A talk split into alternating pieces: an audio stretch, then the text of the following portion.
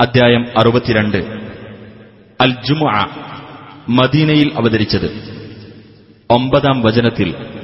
ജുമുഅ നമസ്കാരത്തെപ്പറ്റിയുള്ള പരാമർശമാണ് ഈ പേരിന് നിദാനം بسم الله الرحمن الرحيم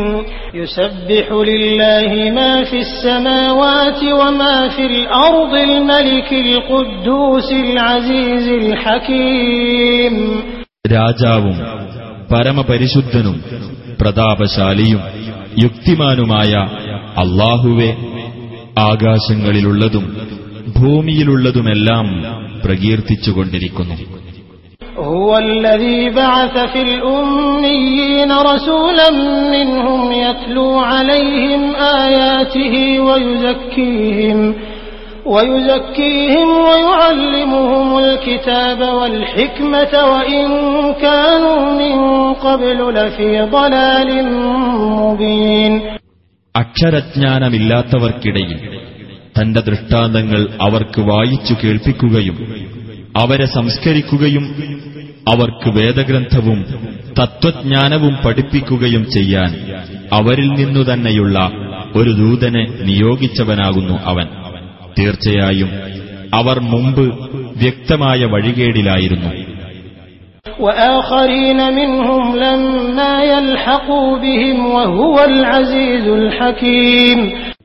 അവരിൽപ്പെട്ട ഇനിയും അവരോടൊപ്പം വന്നു ചേർന്നിട്ടില്ലാത്ത മറ്റുള്ളവരിലേക്കും അദ്ദേഹത്തെ നിയോഗിച്ചിരിക്കുന്നു.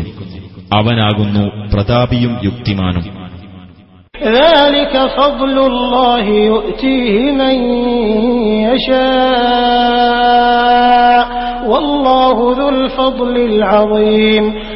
അത് അള്ളാഹുവിന്റെ അനുഗ്രഹമാകുന്നു.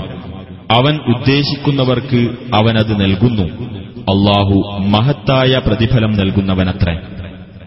مثل الذين حملوا التوراة ثم لم يحملوها كمثل الحمار يحمل أسفارا بئس مثل القوم الذين كذبوا بآيات الله والله لا يهدي القوم الظالمين തൗറാത്ത് സ്വീകരിക്കാൻ ചുമതല ഏൽപ്പിക്കപ്പെടുകയും എന്നിട്ട് അത് ഏറ്റെടുക്കാതിരിക്കുകയും ചെയ്ത യഹൂദരുടെ ഉദാഹരണം ഗ്രന്ഥങ്ങൾ ചുമയ്ക്കുന്ന കഴുതയുടേതുപോലെയാകുന്നു അള്ളാഹുവിന്റെ ദൃഷ്ടാന്തങ്ങൾ നിഷേധിച്ചു കളഞ്ഞ ജനങ്ങളുടെ ഉപമ എത്രയോ ചീത്ത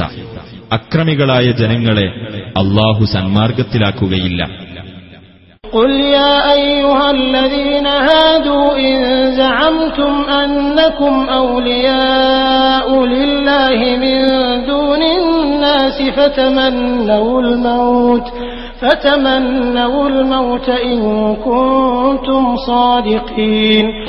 നബിയെ പറയുക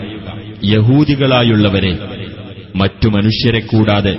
നിങ്ങൾ മാത്രം അള്ളാഹുവിന്റെ മിത്രങ്ങളാണെന്ന് നിങ്ങൾ വാദിക്കുകയാണെങ്കിൽ നിങ്ങൾ മരണം കൊതിക്കുക. നിങ്ങൾ സത്യവാൻമാരാണെങ്കിൽ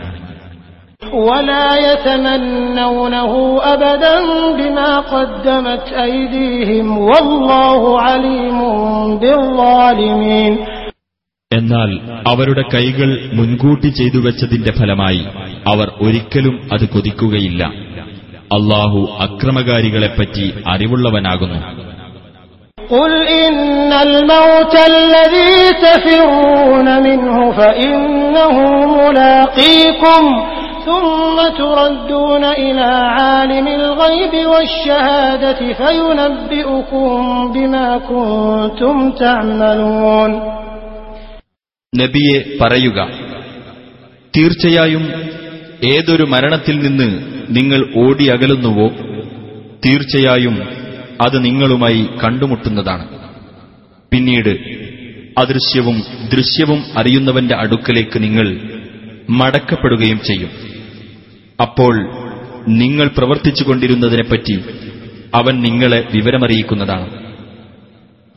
يا أيها الذين آمنوا إذا نودي للصلاة من يوم الجمعة فاسعوا إلى ذكر الله وذروا البيع ذلكم خير لكم إن كنتم تعلمون സത്യവിശ്വാസികളെ വെള്ളിയാഴ്ച നമസ്കാരത്തിന് വിളിക്കപ്പെട്ടാൽ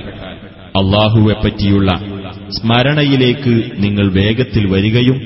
വ്യാപാരം ഒഴിവാക്കുകയും ചെയ്യുക അതാണ് നിങ്ങൾക്ക് ഉത്തമം നിങ്ങൾ കാര്യം മനസ്സിലാക്കുന്നുവെങ്കിൽ فإذا قضيت الصلاة فانتشروا في الأرض وابتغوا من فضل الله واذكروا الله كثيرا واذكروا الله كثيرا لعلكم تفلحون അങ്ങനെ നമസ്കാരം നിർവഹിക്കപ്പെട്ടു കഴിഞ്ഞാൽ